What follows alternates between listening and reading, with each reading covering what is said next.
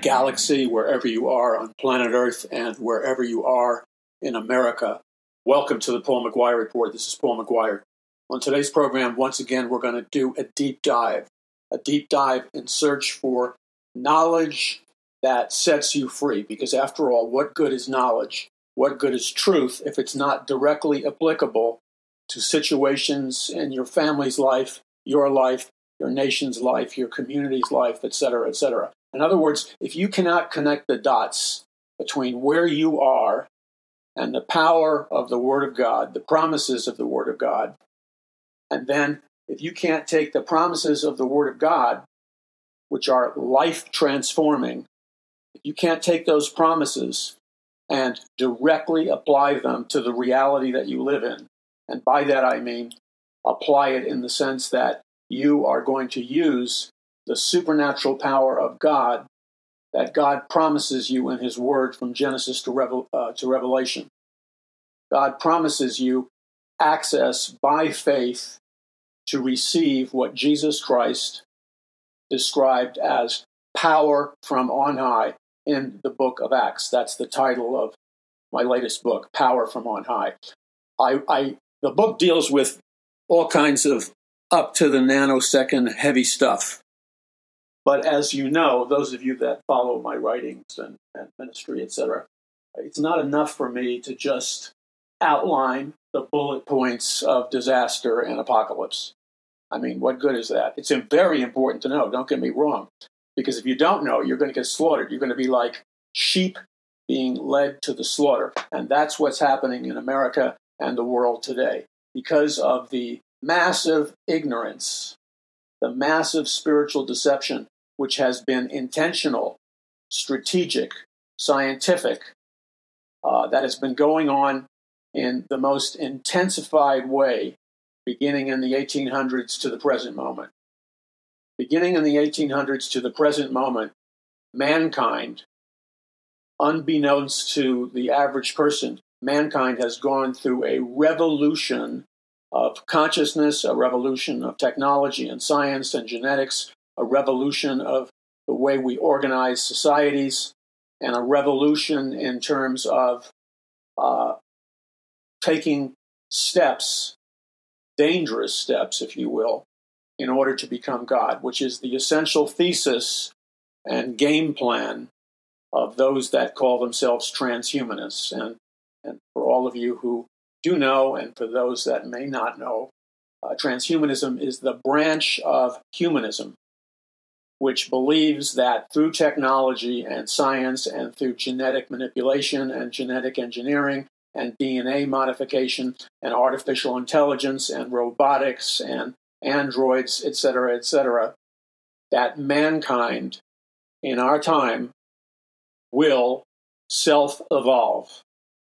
In other words, mankind has the technology now. When you multiply it, think of a mathematical formula with white chalk and a black blackboard. And on the, the chalkboard, you have x equals, and you itemize all the uh, electromagnetic frequency power, the power of DNA, the power of genetics, the power of um, scalar technology, uh, quantum mechanics, quantum physics, and you and you integrate or you synthesize all and you harness all of this power for the targeted purpose of propelling man to take a quantum leap. And by that quantum leap, I mean remember what Lucifer or Satan said to Eve and then Adam in the Garden of Eden. Adam and Eve were the rulers, they were the kings and queens of planet Earth. They had supernatural authority, they were immortal beings, they, they were downloaded with all kinds of supernatural powers, and their job was to rule and reign over paradise, which was planet Earth. But they had an interloper, they had a, a revolutionary in their midst, and that revolutionary was Lucifer or Satan, the highest uh, ranking fallen angel who decided that he wanted to become God. And so he has led a coup d'etat, a revolution that consists of Lucifer or Satan joined by all the fallen angels of various rankings, and then joined by all the men and women who made a deal with Lucifer that they would be granted enormous power, wealth, wisdom, and supernatural powers, and all kinds of things, as long as they agreed to sell their souls to Lucifer or Satan. And if they agreed to sell their souls to Lucifer or Satan, then Lucifer or Satan would bestow upon them these enormous energies and talents and powers. So that's where we are in the spectrum of things. So again, uh, the serpent of old was inhabited by Lucifer or Satan. He used what is called the wiles of the devil. The wiles of the devil means the schemes, the strategies, the hypnotic power, the, the NLP, the neuro linguistic programming strategies, the Milton Erickson conversational hypnosis strategies, persuasion strategies, scientific mind control, the, the art, science, and technology of the very highest level persuasion or deception is, is a dark, esoteric knowledge that if you study it and you're willing to sell your soul to, to grow in it, Satan will give you supernatural powers to control people, and they will begin to follow you and worship you like God. And the Bible warns of this. So, right now, Satan, the Antichrist, the false prophet, the way they're, they're organizing their coup d'etat is to uh, organize their mystery Babylon religion, which started at ancient Babylon at the time of the Tower of Babel. And they organized this religion of god kings who had supernatural powers, like Nimrod. And the Tower of Babel, of course, was a pyramid shape uh, structure. And then the Egyptians borrowed or cloned the Mystery Babylon religion, took it to Egypt, and it's not an accident or coincidence that their building structures, their architecture also consists of giant pyramids because the pyramid is an ancient occult symbol. It's also an ancient occult uh, organizational structure or flowchart.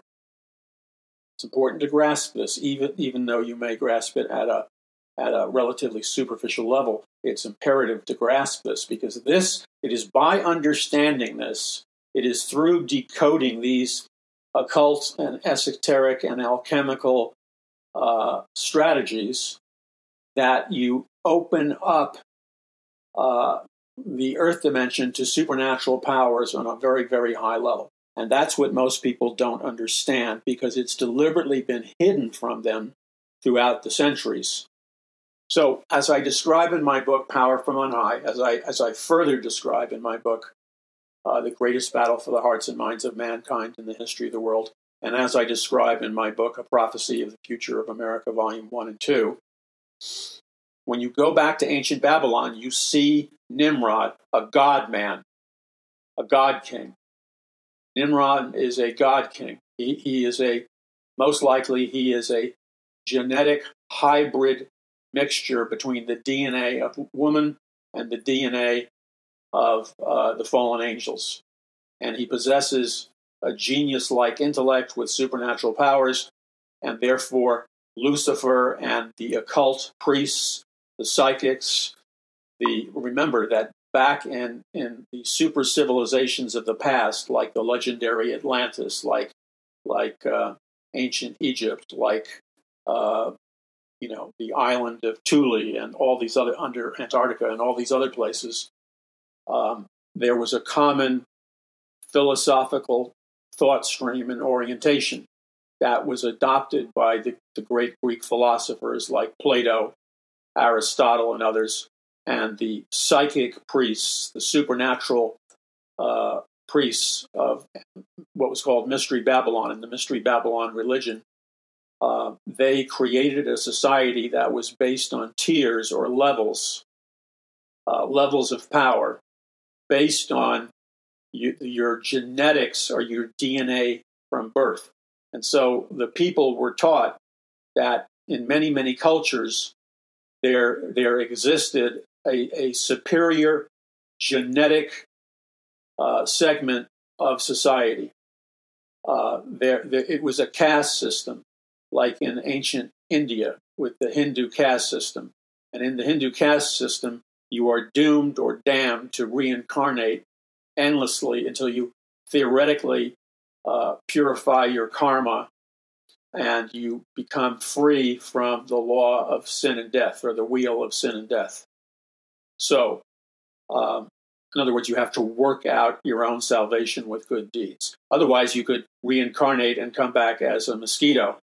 And even worse, what if you came back as a mosquito that was a genetically a genetic hybrid mosquito invented by the people that Bill Gates is financing, uh, released by the DoD or the Department of Defense, and the the genetic mission of these uh, mosquitoes is that they are designed to be like mini World War II bombers, and these mosquitoes carry a payload instead of bombs. The mosquitoes carry uh, the DNA and the genetic payload of one of the most uh, uh, over 91 different species of malaria and toxic mosquitoes. So there are people who allege that the, the secret globalist elite that is trying to uh, exercise dictatorial control over planet Earth, uh, that they have deliberately released these mosquitoes to spread uh, a very virulent form of malaria and kill off millions and millions of people. And so they're starting in, in allegedly starting in states like Florida, uh, then down in the Florida Keys, California, and other places. So the question you have to ask yourself is eyes wide open. How is it that people like this can make trillions of dollars? How come there can be an open alliance between big pharma, uh, the big food conglomerates, big medicine, uh, the big military industrial complex, the big computer complexes, uh, the big DNA complexes. There's a there's an integration bef- uh, behind all these powerful forces, and their their knowledge uh, began to multiply through radical genetic experimentation in the form of a brand new science that the Rockefellers funded through the Ro- Rockefeller Laboratories uh, on the East Coast of the United States. And these Rockefeller Laboratories, they were primarily devoted to the science of eugenics. The science of eugenics is also known as selective breeding. So, what you do is in the science of eugenics, you manipulate the DNA and the genetic code of whatever species you're, you're, you're trying to tinker with. And as you manipulate the DNA through a process called uh, genetic engineering, uh, you you reprogram whatever particular insect, animal, or human being to rise to certain heights. So what you're doing is you're you're literally reprogramming the God-given software in every human being. You're reprogramming human beings through their DNA genetic software, and therefore what they can become, whether like gods, whether whether like incompetent, animal-like, and primitive, whatever they can become, whatever heights they can reach, uh, modern genetic scientists understand that it has everything to do with the manipulation and the programming of their DNA code. And so in the late 1800s or in the mid 1800s, and actually before that, all this genetic experimentation uh, was taking place at the, the, the Cold Spring laboratories uh, in upper New York State. And um, this also spread to laboratory research in the field of eugenics in um, uh, California. And Adolf Hitler and the Nazi scientists who, who fervently believed in a genetically superior master race, uh, used the science of eugenics and the Rockefeller laboratories and the Rockefeller financed DNA research to, to deliberately, uh, through selective breeding, they deliberately uh, genetically engineered uh, a so called master race, let's say, in horse breeding, a master race in, in the breeding of birds. They deliberately experimented with uh, developing a master race of children and adults that were a combination of specific genetic traits like super intelligence, super memories, super immune system, amazing physical strength, amazing physical height, uh, very clear vision, the absence of mental, psychiatric, uh, or emotional problems. These people genetically uh, were balanced, genetically possessed inward strength, and Hitler and the Nazi scientists realized that they could program the DNA of future generations and achieve their goal. So, what was the goal of Adolf Hitler and the Nazis? Well, you need to do a deep dive, and I can help you accelerate the deep dive. You need to get a copy of my book, uh, A Prophecy of the Future of America, Volume 1 and 2. You need to get a copy of The Greatest Battle, a copy of Power from On High, a copy of Conquering the Matrix, uh, and other books which teach you in a fast moving, high velocity, and yes, entertaining style the secret scientific plan of the Nazi genetic scientists, the Nazi mind control scientists, and the Nazi rocket scientists.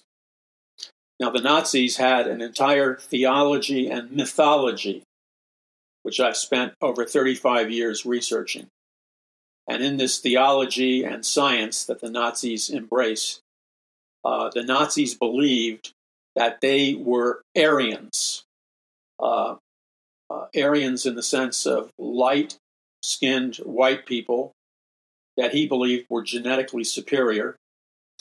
And they, uh, according to the Nordic legends and the legends of the, the descendants of the Vikings, etc., the, the Nazi scientists believe, and Hitler sent out and financed uh, amazing expeditions of high level Nazi super scientists who would travel to the remote heights and secret massive caves of ancient Tibet to meet with the Tibetan masters, because the Tibetan masters uh, were able to access and utilize uh, high level supernatural powers, scientific powers, and technological powers. In addition, Hitler was aware of the rumors and the legends of all these alleged super civilizations that that were built uh, deep deep under the ice of Antarctica, deep under the ice of the, the North Pole, deep under the ice in, in, in, in the highest mountains of Tibet.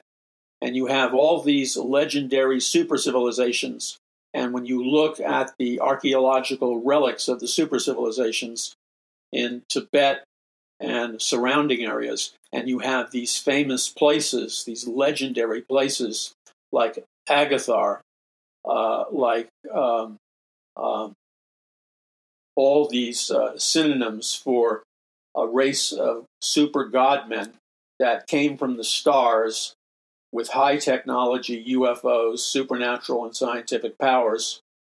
And they landed in the Nordic Viking regions on planet Earth.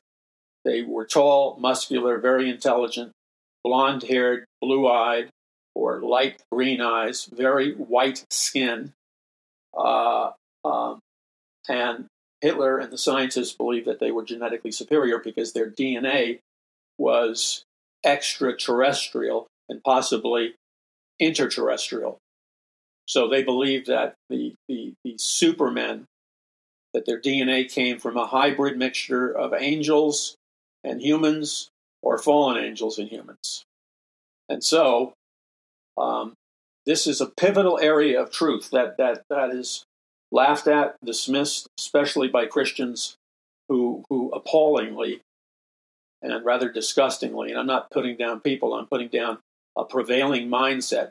What kind of culture is it that promotes and celebrates being uneducated, lacking in scientific knowledge, lacking in power and wisdom? What kind of civilization is it which champions mediocrity? While pagan civilizations satanic Luciferian civilizations, Hindu civilizations. Um, they do not reject these sources of information. They take full advantage of them. So we're gonna we're gonna dive into this because when we come out of this, this is essential learning. It is disgraceful to me when I visit these so-called, and I'm not putting anybody down. Please understand me. That's not my heart. I'm not here to put people down. But when I attend these these youth meetings, college age meetings, young adult meetings, adult meetings, there is this glaring absence of research and study in how to take the supernatural power of God and and and mine it, if you will, like you were going to mine for gold or silver or precious jewels. You mine the precious gold of this wisdom and then you apply it to being an effective ruler and you mine it to be an effective more than a conqueror and to gain knowledge which grants you supernatural power on the level of, of a God King. So, what I need you to do, we're going to be back in just a second. I need you to visit paulmcguire.us. That's paulmcguire.us. And this is what I'm asking you to do as your brother in Christ. And I'm simply asking you that I'm going to make an appeal to you that every one of you could fulfill in some way or shape or form. But I'm going to ask that you don't uh, decide exactly what you're going to do until you first offer up a short prayer to Jesus Christ and ask Jesus how much he wants you to give in terms of a financial contribution or a donation. Um, ask the Lord how you can help us break the demonic rigging attack on me and the ministry. And the way you do that is you spend a couple of seconds and you sign on to our secure e-blast list.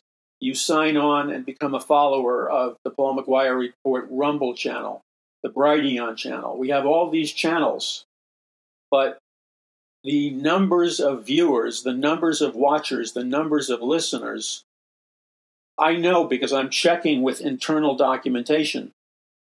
The enemies of the gospel and the enemies of truth have deliberately manipulated the numbers.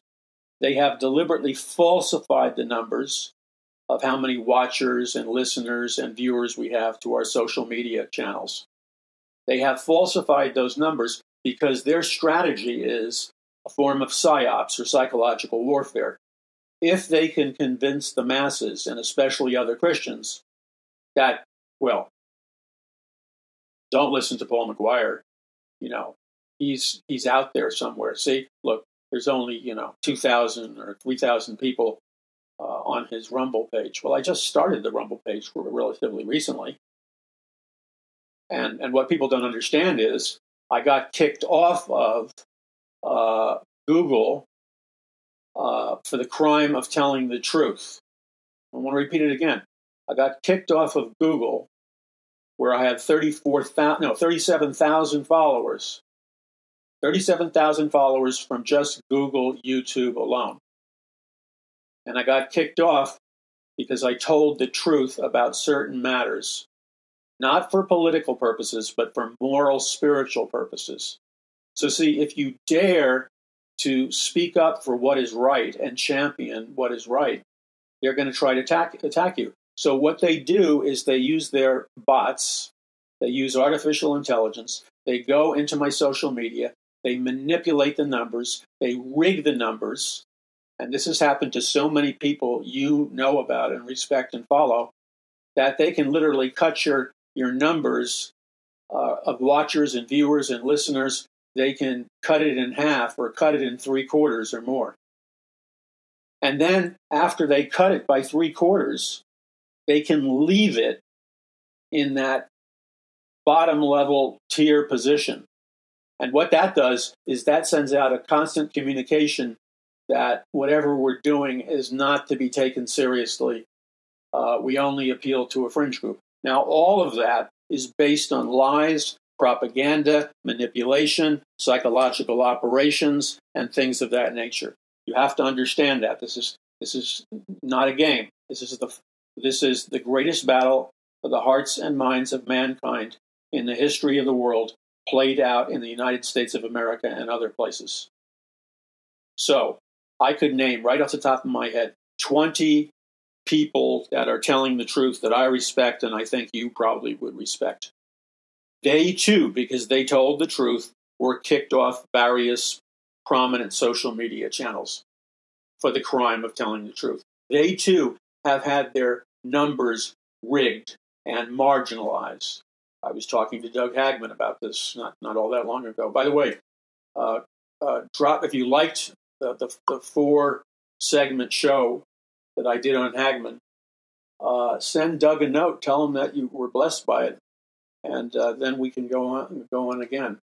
Uh, you know, I, I turned down most of my media appearance invitations, and I turned down most of my media stuff. I, I just turned it down. I didn't used to. I, I, I, do now, and not because I'm a prima donna. It's simply that um, I want to go on somebody of quality like a Doug Hagmann who's going to ask important questions, and then he's actually going to give me the space to and not interrupt me. He's going to give me the space to, to, to, to educate the audience. That's how we win the spiritual war.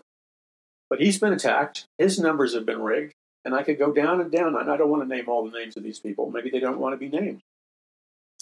But you see, that attack against Doug, that attack against people like me and many others like me, your brothers and sisters in Jesus Christ, never, never, ever forget it. That is a direct assault against you, your family, your, your, your children, and your society when they take psychological warfare efforts to marginalize, demonize us, and make us appear to be irrelevant, what they're doing is they're attacking our message. Okay, so let's an- analyze the question What is my message?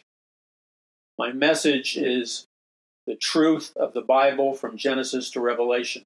My message is the truth of the Bible and Bible prophecy in the book of Revelation. My message is to cast the biggest net I can to win souls for Jesus Christ. My message is that we don't roll over and play dead, but we stand up, allow God to clothe us with power from on high, and under the anointing of the Holy Spirit, we take back our nation. My message is to win souls for Jesus Christ. My message is to educate God's people with knowledge because knowledge will give them power. Okay? I know and you know that that the bullet points of the message that God has called me to give are right on target with the heartbeat of God. I know it and you know it, and the Holy Spirit in you and the Holy Spirit in me bears witness to that fact. And the more accurate you are in telling the truth, the more, and I don't want to sound like I'm bragging, the more accurate you are, the more effective you are in communicating the truth, the more people you can change their thinking, the more people you can reach, the more dangerous you become to the Luciferians and the status quo. And because they are threatened by you, they're, they're, they're terrified of some of us because we don't have the, the $50 million that they have to spend on a show. We don't have the, the, the massive technology that they have. We have, you know, basic technology uh, modest budgets. But even though we have basic technology and modest budgets, we have something they don't have. We have faith in the Lord Jesus Christ and in God. And just like David, when Goliath was mocking and taunting the armies of God, uh, David thundered out of his belly or his inner man under the anointing of the Holy Spirit, clothed with power from on high. David thundered while looking directly into the eyes of Goliath. He thundered at Goliath, How dare you defy the armies of the living God? That is true biblical theology. Hear me now. That is true biblical theology. The appropriate theological, biblical, spiritual response by any man of God or woman of God when the true church of God is being attacked by the spirit of Antichrist and by the Satanists and the Luciferians and the atheists, when, when they attack us, energized by the spirit of Antichrist, it is not spiritual to be complacent or apathetic or roll over and play dead. In fact, the opposite is true. That is the most egregious sin before God that we can commit. Because that apathy spreads to society like a viral plague. That apathy moves from mind to mind and it accelerates uh, the growth of witchcraft, the growth of Satanism, the, gro- the growth of transhumanism. It accelerates the decline of the church and the growth of witchcraft. It, it, it causes uh, the powers of darkness to, to more easily occupy the land. But God has given us a supernatural power that far exceeds the power that Satan has given the enemies of the gospel of Jesus Christ. When my wife and I got married, and this was over 50 years ago, and I've only been married. By the way, this is something you might want to do. The Bible tells you that it is your responsibility as a Christian to evaluate the caliber and quality of Christian spiritual leadership. You're not supposed to just follow any Christian leader. You're, you're supposed to follow a Christian leader based on their spiritual, biblical, and moral track record and on key evaluation points like uh, does this Christian leader have a good reputation as being a you know intelligent man or woman or a godly man and woman in the community that he lives in? Is this Christian leader a man or a woman?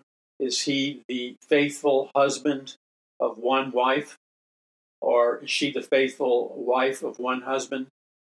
Does he manage his financial affairs prudently? I'm not saying this for the purpose of bragging, but I get attacked all the time because I I speak up and there's an echo chamber effect. Millions of people hear what I am saying, either on a first pass or uh, in a ricochet.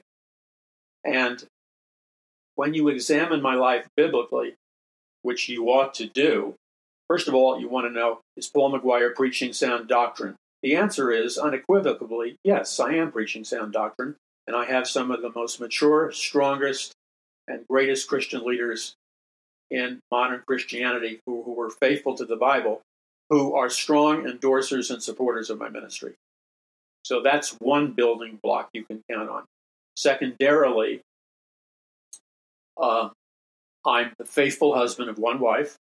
I manage my finances well. I have a good reputation in the community that God has put me in.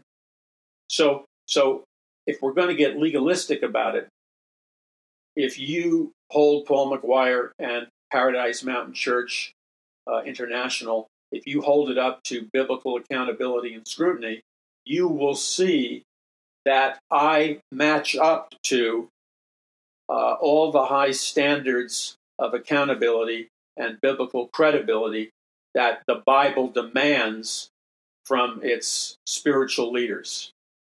So I am not in the place of spiritual leadership because I'm a con man, because I'm a manipulator, because I'm a cult leader or whatever.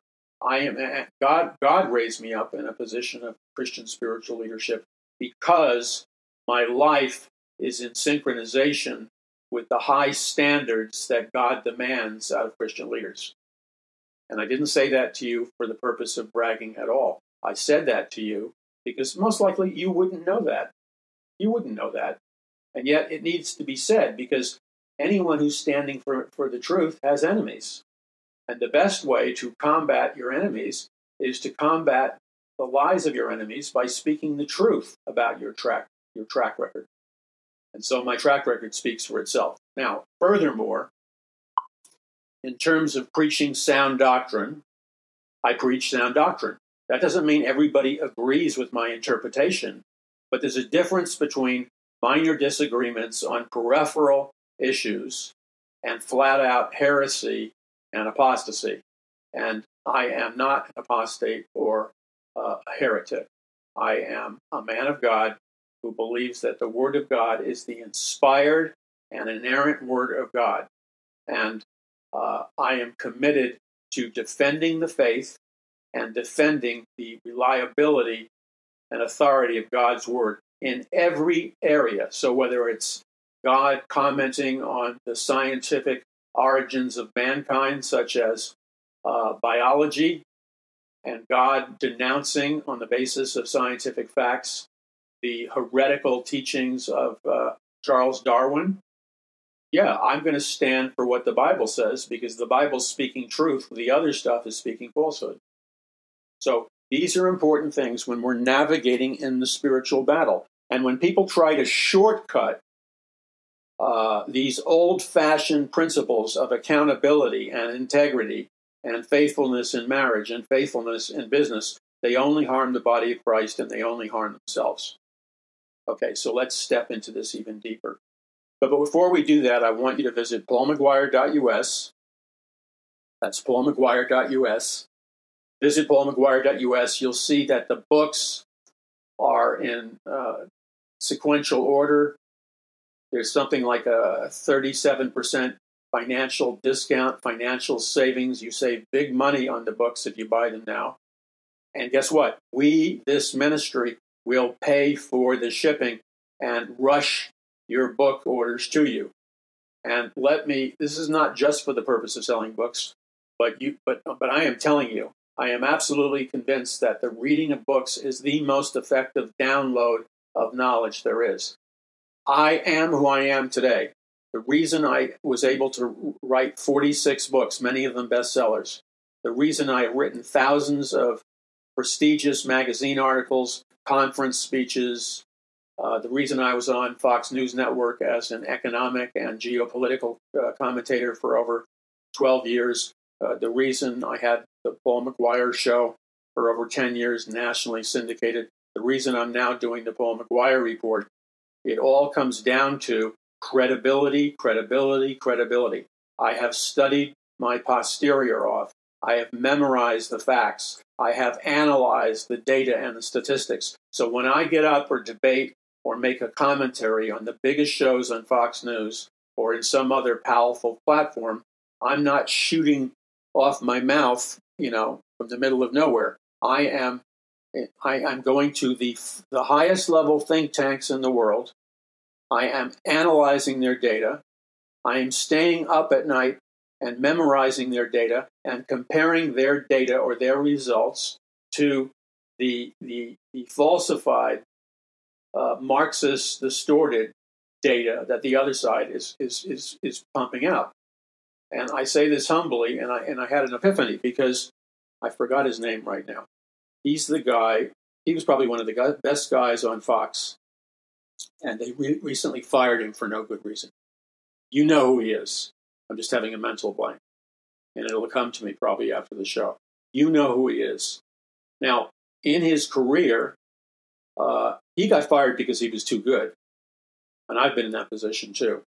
But I, I would say, going back 20 years ago, listening to a speech he gave, he was was a top writer and editor for the Heritage Foundation, uh, a highly respected, respected conservative think tank.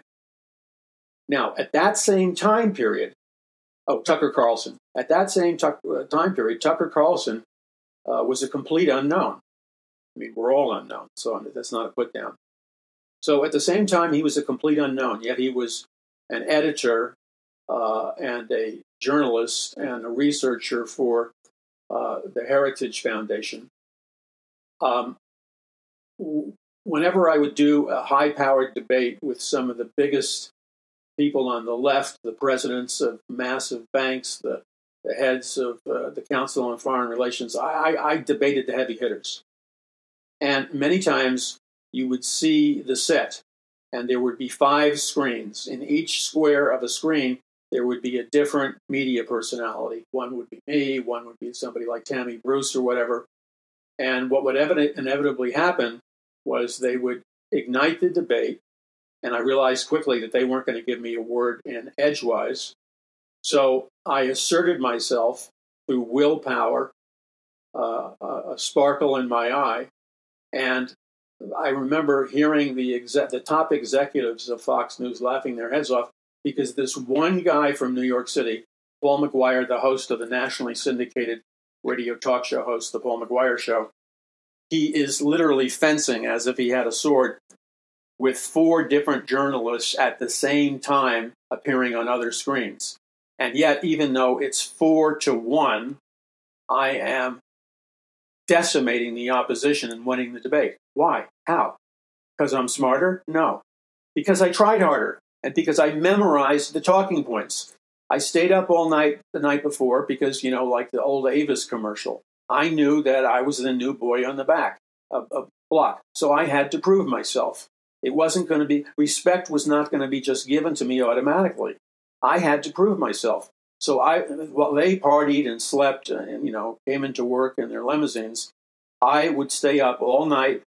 Then I, you know, I won't get into the, the thing, but I'd take two trains to travel from northern Los Angeles County to the radio studio in, in Orange County where uh, John Wayne Airport is.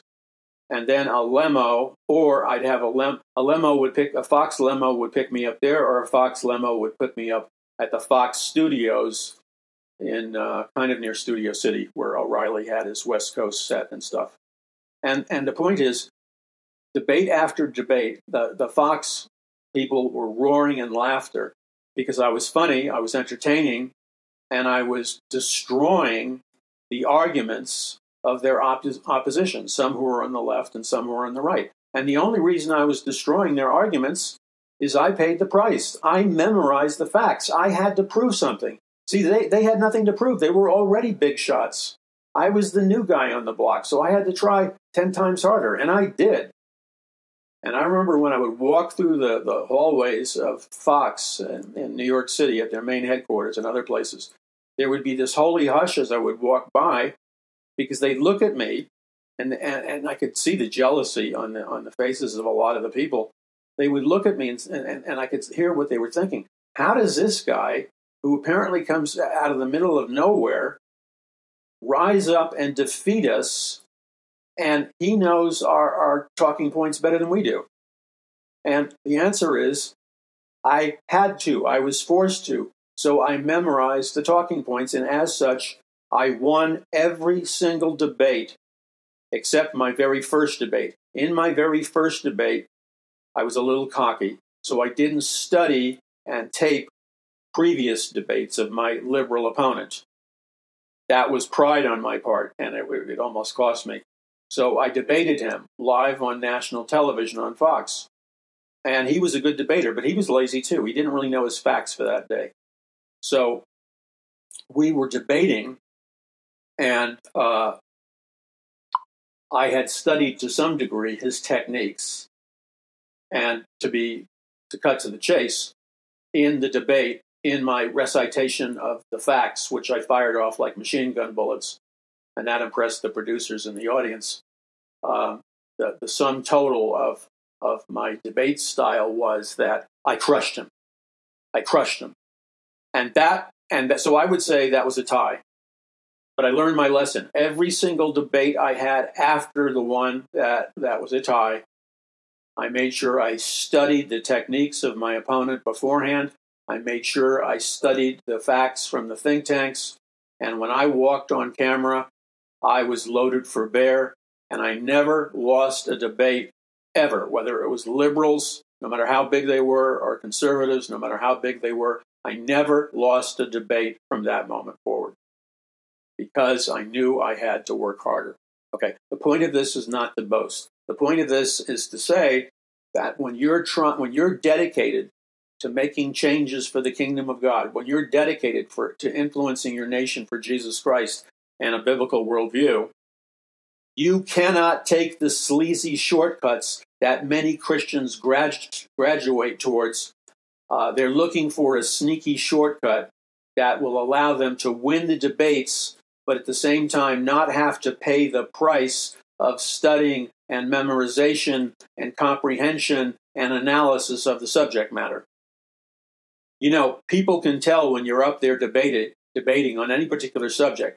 And if you've spent the last week or two or five days immersing yourself in any given topic, and the, the, the statistics, the, the numbers of people, the economic facts, the immigration facts, the historical facts, when they just exude out of you naturally, you're not having to put on a little show. It just it just flows flows out of you naturally.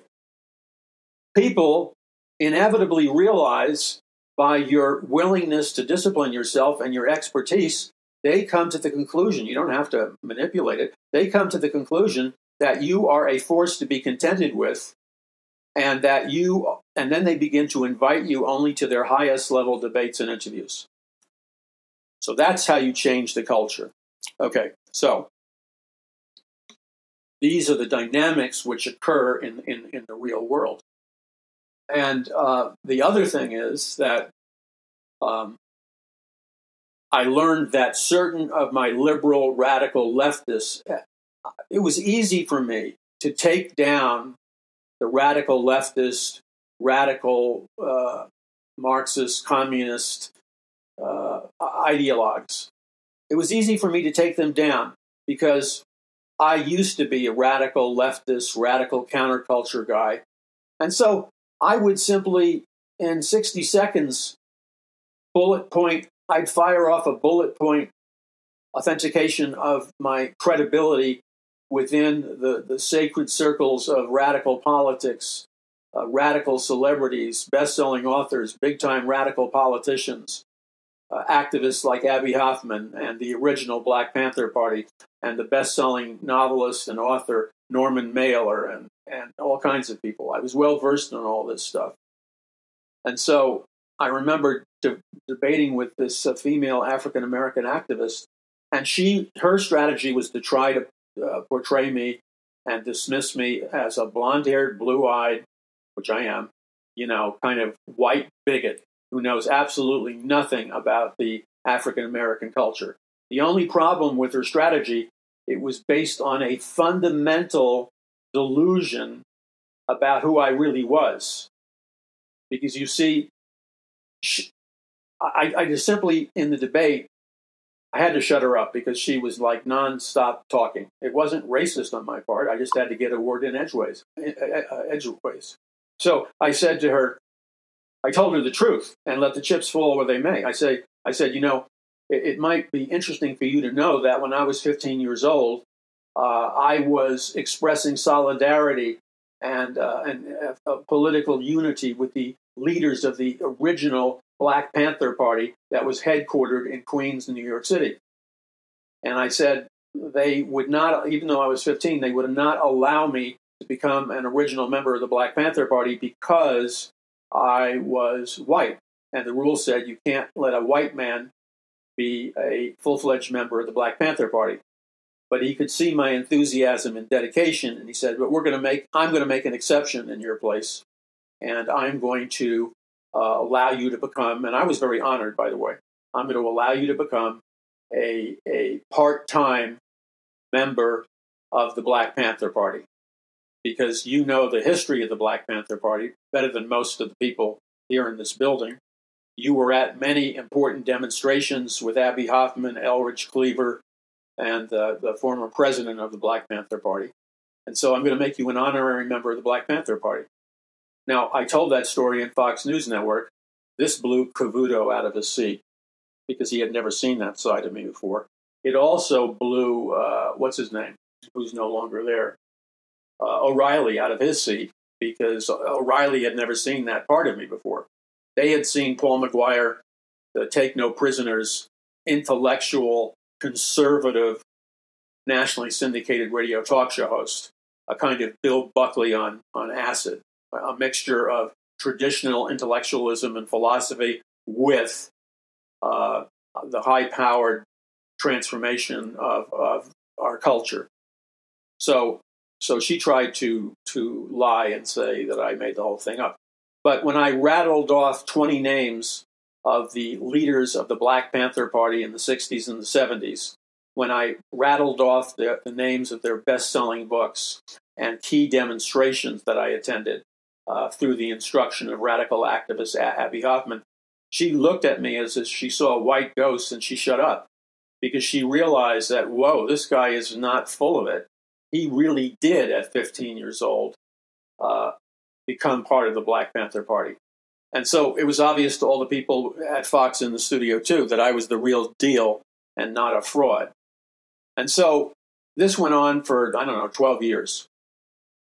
And they would throw, I quickly gained a reputation as an undefeatable, fiery debater who would, would utilize a combination of humor, satire, intellectualism, robust uh, uh, uh, debate, te- debate te- techniques, historical references, uh, deep uh, political historical references.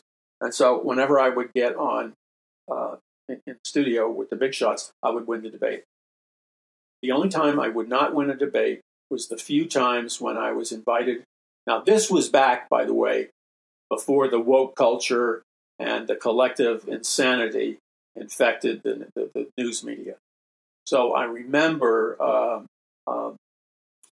debating, you know, I would debate presidents, prime ministers, vice presidents, big, big name economists, uh, people on the level of Brzezinski. I would debate uh, the world's leading economists. Uh, and, you know, I pick and ch- chose my battles, and I treated people with respect.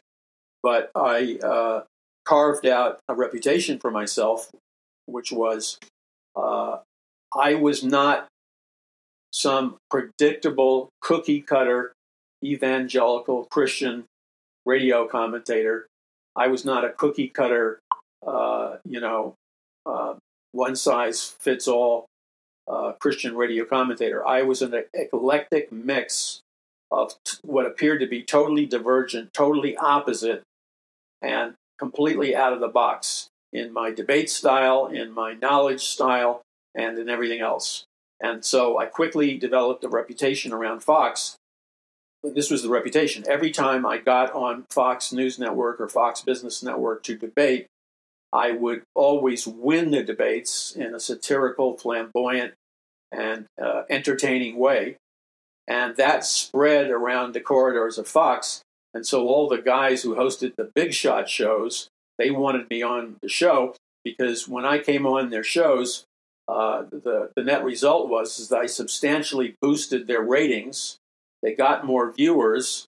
And then I didn't know this at the time, but they secretly wanted to be attacked by all the liberal uh, uh, internet hit job organizations and all the liberal activist groups.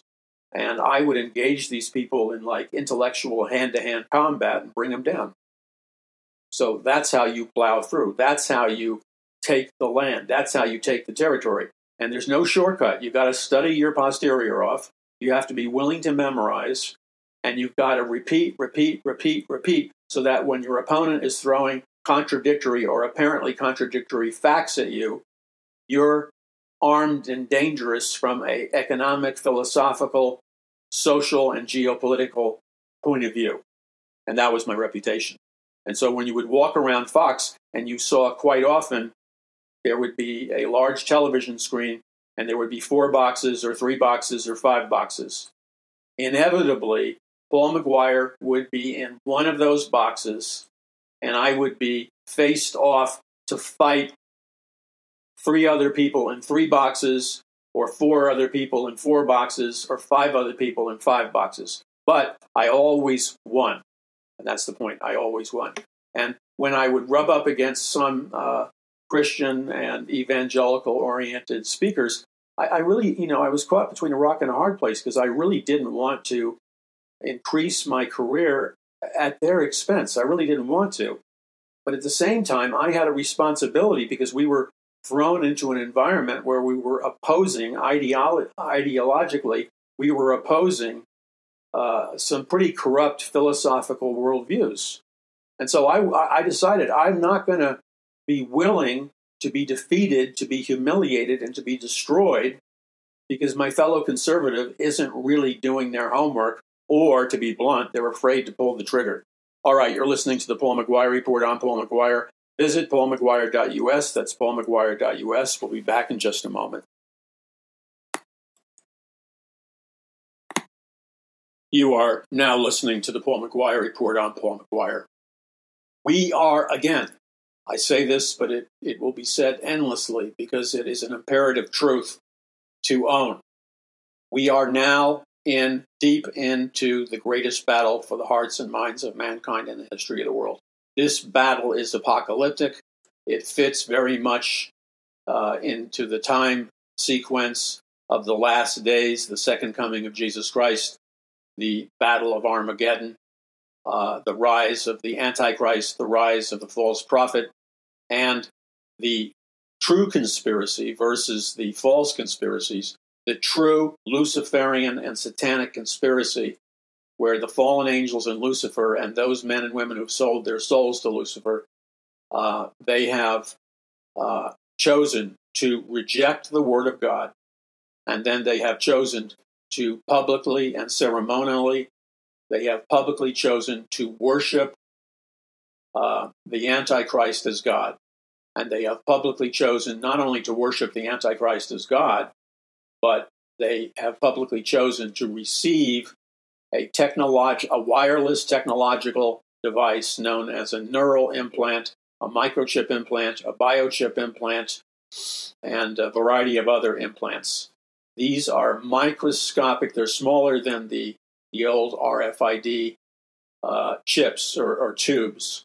And they have the power to broadcast via satellite all over the world, and they have the power to function uh, to turn the human body and brain into a powerful electromagnetic frequency radio broadcaster and to turn the human body into a powerful electromagnetic frequency uh, radio receiver that can be hooked up among every single individual on planet Earth and everybody through wireless technology can be plugged directly into what the great science fiction writer, Fabian socialist, high level Freemason, and, and militant promoter of the New World Order, uh, science fiction author H.G. Wells wrote about uh, in his books like Invaders from Mars and his, his treatise on the New World Order.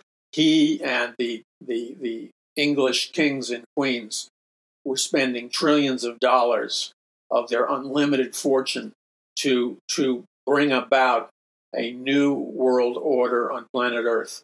And it would be a new world order based on the principles of Luciferianism, based on the principles of the great Satanist Aleister Crowley.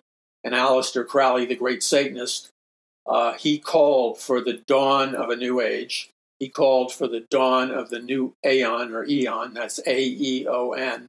And in this new aeon or new eon, it would be the birth of, of a new age for mankind, as in New Age movement. It would be the birth of uh, a, a, Luciferian regime. Uh, it would be the birth and release of a Luciferian regime and the science of transhumanism, where mankind would use science, technology, and engineering to to self evolve their DNA into allowing men and women to become God men or God women that could live uh, a very long time in terms of genetic longevity or uh, uh, legetic uh, longevity or a supercharged immune system. Now, you know, I was raised in a militant, atheist, secular humanist house, transhumanist house. I was a radical in the counterculture. At a in third grade, I read Brave New World. It formulated my my game plan for life.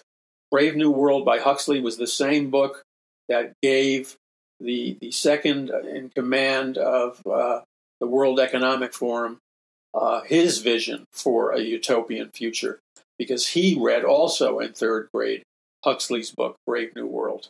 And so in Brave New World, the, the, the dictatorship was a scientific dictatorship.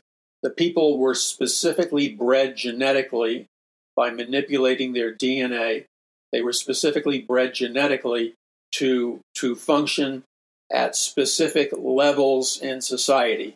Starting with the low level, moving slowly up to higher and higher levels. So this this occultic economic slave system, uh, known as the caste system, was a, was a demonic occultic integration of of the worst of American pseudo Christian slavery, integrated and blended with uh, a hierarchy of power, control, and wealth, where you're born into a particular caste or a particular hierarchy or a particular uh, economic uh, uh class, and you cannot get out of it except in very few circumstances.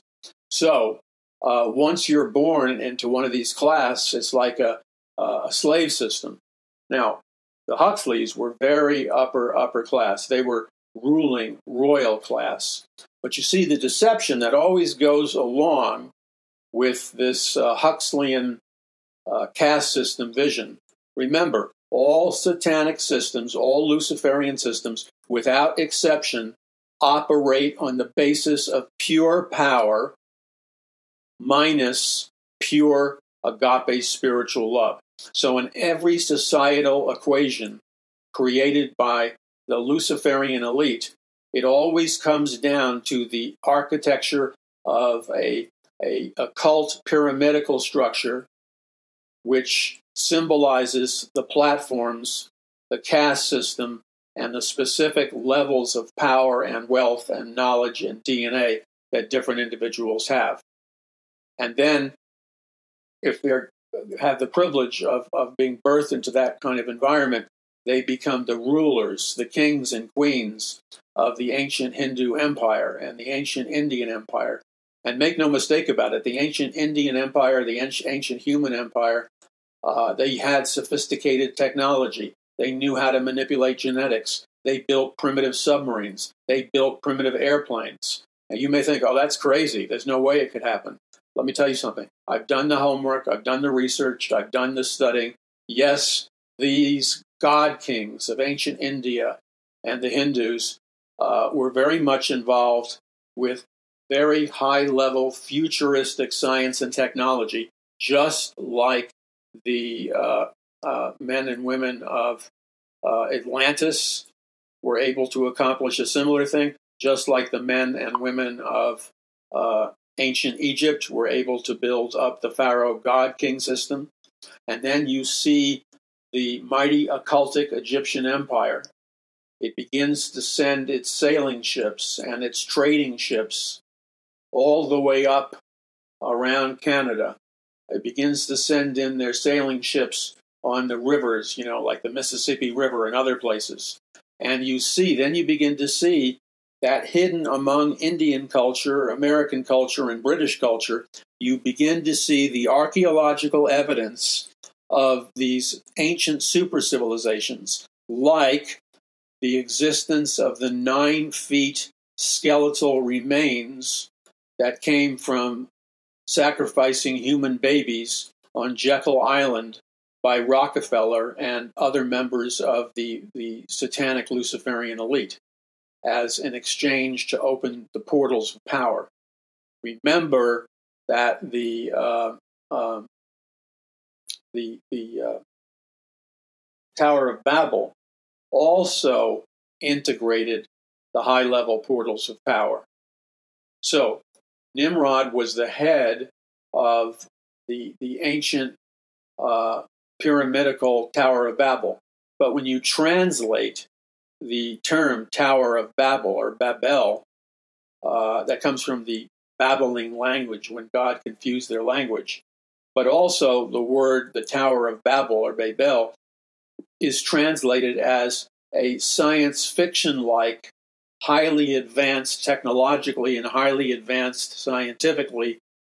Um, part of the Tower of Babel was that it provided powerful interdimensional portals that allowed um, high level angelic beings, uh, fallen angels, interdimensional entities to move outside of time and space, to move through multiple dimensions and travel through the portals that uh, the ancient Tower of Babel provided to the human race. I mean, these people were sophisticated. And the same is true when you go back to uh, Mount Hermon and you see that over a hundred, it was either a hundred or 200 of the fallen angels descended upon Mount Hermon. Now, when you fly into Israel, you'll see as you're flying in this massive snow covered mountain over to the left known as Mount Hermon. Mount Hermon is allegedly where uh, the uh, where Noah settled his ark with all the animals. But Mount Hermon, especially at the higher elevation, the fallen angels, the Rephaim and the Nephilim, uh, they possessed highly advanced science fiction like and highly advanced um, technology uh, that the fallen angels gave to human women, gave to human men. In other words, the fallen angels gave to human men and human women an entire spectrum of highly advanced scientific uh, technology. They gave to human women and human men uh, highly advanced science fiction like uh, agricultural technology, DNA, genetic technology. Uh, they taught human women the artistry of, of how to enhance their beauty and, and attractiveness towards men by the, the high level artistry of painting their faces with subtle but specific colors. And then they, one of the fallen angels, they were the creator of what was called the Tubular Bells, which is, was actually a rock group in the 60s. Tubular Bells used these metallic bells as an instrument to, to play certain vibrations of music. Now, these fallen angels looked, they, they descended upon Mount Hermon. They looked upon human women with sexual lust.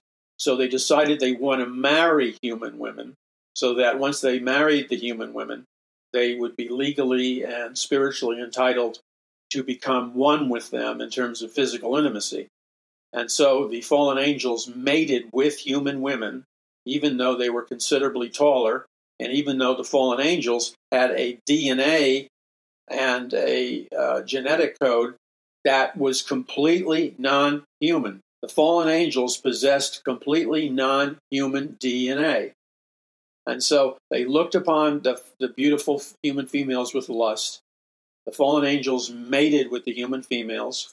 The human females were impregnated and gave birth to countless numbers of uh, genetic hybrids which were a mixture of human DNA and um, fallen angel DNA and various rankings of fallen angels. Now, on top of that, these fallen angels, the Rephaim, the Nephilim, that entire super civilization, they had a highly advanced knowledge of science, technology, engineering, genetics, DNA, warfare. Most commonly, the men that were the Rephaim and the Nephilim they were like warrior giants. They could be like 20 feet high. They were formidable.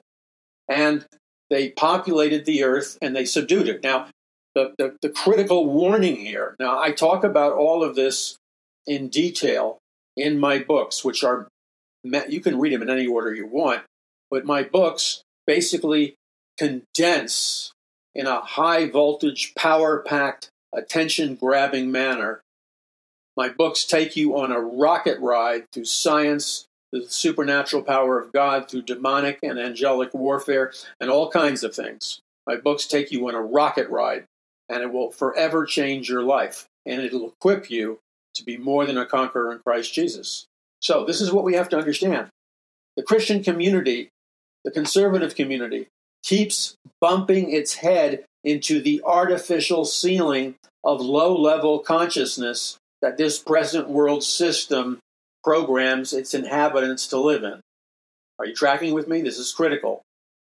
The way we defeat Lucifer and Satan and the fallen angels before the return of Jesus Christ, the way we defeat them is that we must learn how to possess, acquire, and master the superior knowledge of the Word of God, which places us in a position of victory a position of military superiority on the spiritual battlefields. So, what's happening in our time is that all of these biblical truths that began to explode into the consciousness of mankind in places like the Garden of Eden and uh, planet Earth, one of the first things that happens is that Lucifer, a fallen angel, seduces by using the wiles of the devil. He seduces Eve and he gets Adam and Eve to reject the word of God and to mate together, human DNA mating with uh, non human DNA. And when Adam and Eve break that fundamental genetic law of God, they sever from themselves, they break off from themselves their direct connection to their eternal power source, the supernatural power from God, power from on high, the dunamis or the dynamite explosive power of God. There is no set of words, there is no set of measurements in terms of physics or, or energy quotients or anything of that nature that can even come close to analyzing for you and I the enormous impact, power, and energy that is released when the King of Kings and Lord of Lords decides to morph or transform himself to win highly victorious spiritual battles in the physical realm. Okay? You need to grasp that and you need to own it. So we're in a time period where the transhumanists like like Aldous Huxley, like uh, the other Huxley brother, who was the father of transhumanism, we are in a period with the United Nations, with UNESCO, with sex change operations, with genetic engineering, and this massive convergence of science fiction like knowledge, we are literally in the place of experience what only can be described as an exponential acceleration of the knowledge of supernatural power, as in the dunamis, the dynamite power of God, as in a deep understanding of the multidimensional meaning of the Word of God. Um, and then in other areas, such as the fact, the historical fact that the Rephaim and the Nephilim, uh, which were species that were the product of a hybrid breeding between fallen angels and human women. And so when you mix the DNA of fallen angels and human women, you come out with a hybrid race. But that hybrid race cannot be categorized as 100% authentically human. It is it's hybrid. It's it's distorted. Now, this is critical when, when it comes to the greatest battle for the hearts and minds of mankind in the history of the world, one of my new books. It's critical because God goes out of his way to tell us that only people that are 100% authentic human beings in terms of their DNA and their genetic code, a person has to be 100% human in their DNA and genetic code. And God furthermore goes on to say that if a person or any being is the product of, of a hybrid species mixture of human and non human DNA, then they do not possess 100% authentic DNA. They have a hybrid mixture of DNA. Now, why this is important? Because God in His Word states emphatically that it is impossible, according to the law of God, it is totally impossible for any fallen angel to mate with uh, a human female or a human male, if you mate with a human female or a human male, and that would mean you have become a Nephilim or a Rephaim, you do not have 100% pure DNA. You have a hybrid mixture. Now, because technically, and according to the law of God, you are not truly 100% a human being in your DNA, that means, according to the law of God, that you are disqualified from entering the kingdom of heaven. Because the kingdom of heaven and the doors to the kingdom of heaven are only open and available to those men and women who are the possessors of 100% pure DNA and 100% pure human genetic coding. So, when God offered salvation to mankind, notice that God did not offer salvation at all to the fallen angels. God did not offer salvation at all to anyone in the animal kingdom at all.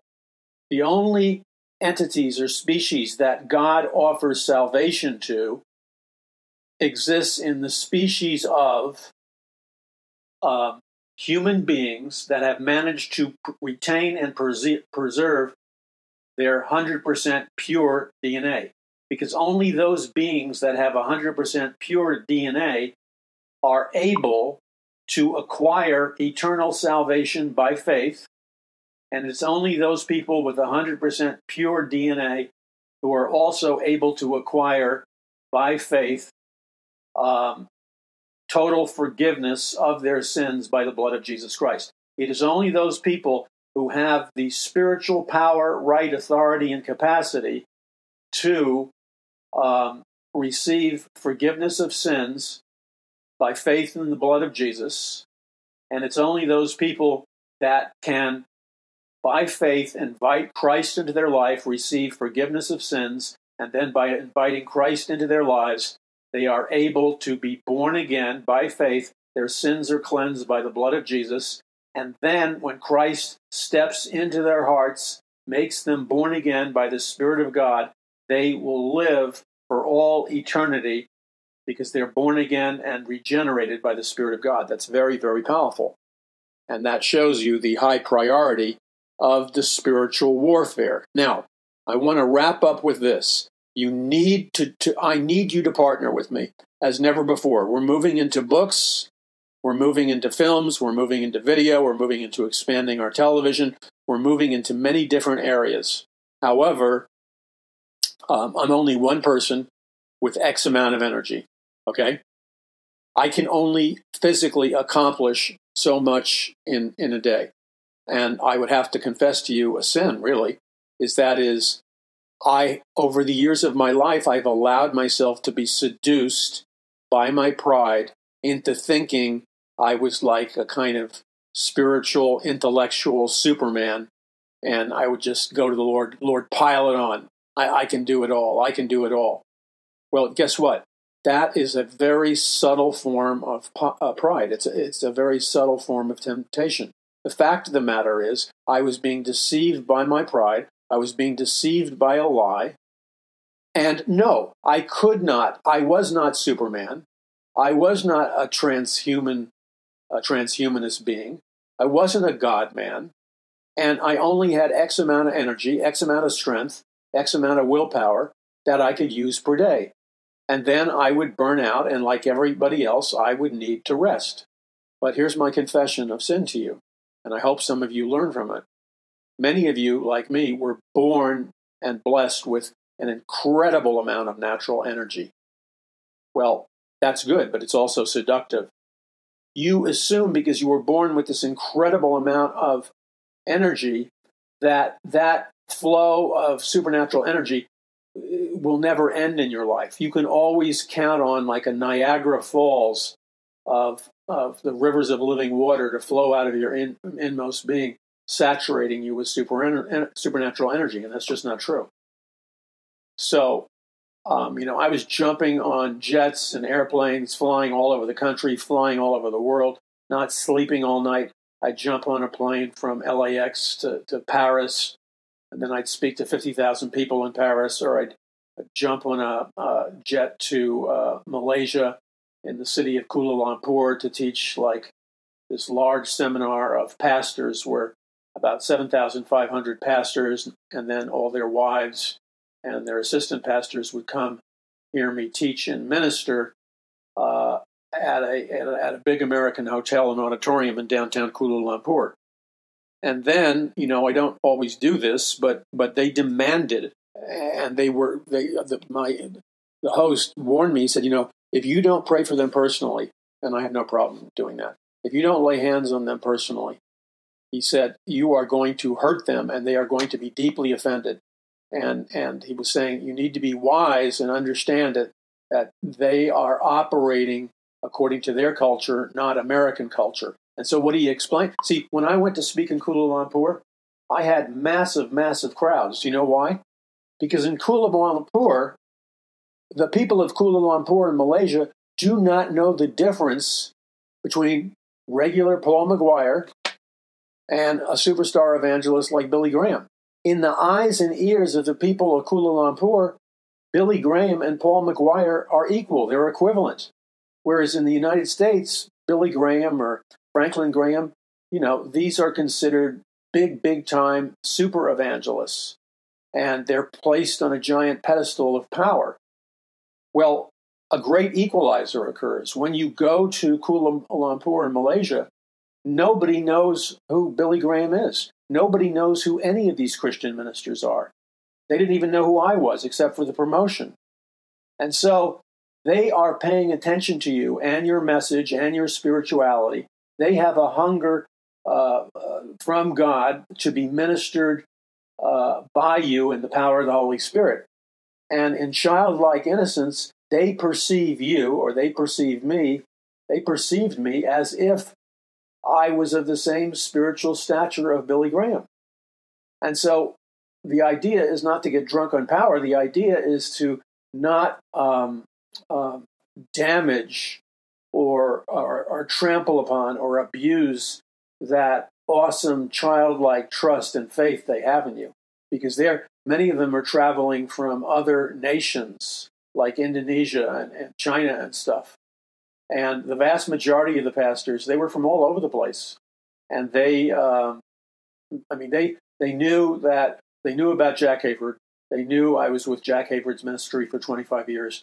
They knew I wrote about four or five books uh, for Jack Hayford. They knew I wrote uh, the study notes and Greek and Hebrew and Latin translations for the Spirit filled Life Bible from Genesis to Revelation.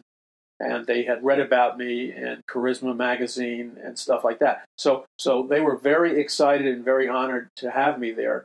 And I did not want to violate that trust. So, after I finished speaking, there were about 2,500, 3,000 people uh, they were standing in lines, and my host uh, said, they want you to pray for them. Every one of them want you to pray for them. Now, I, some, I believe in, in, praying. I believe in the power of God flowing through me or somebody else into somebody else's life. I believe in that.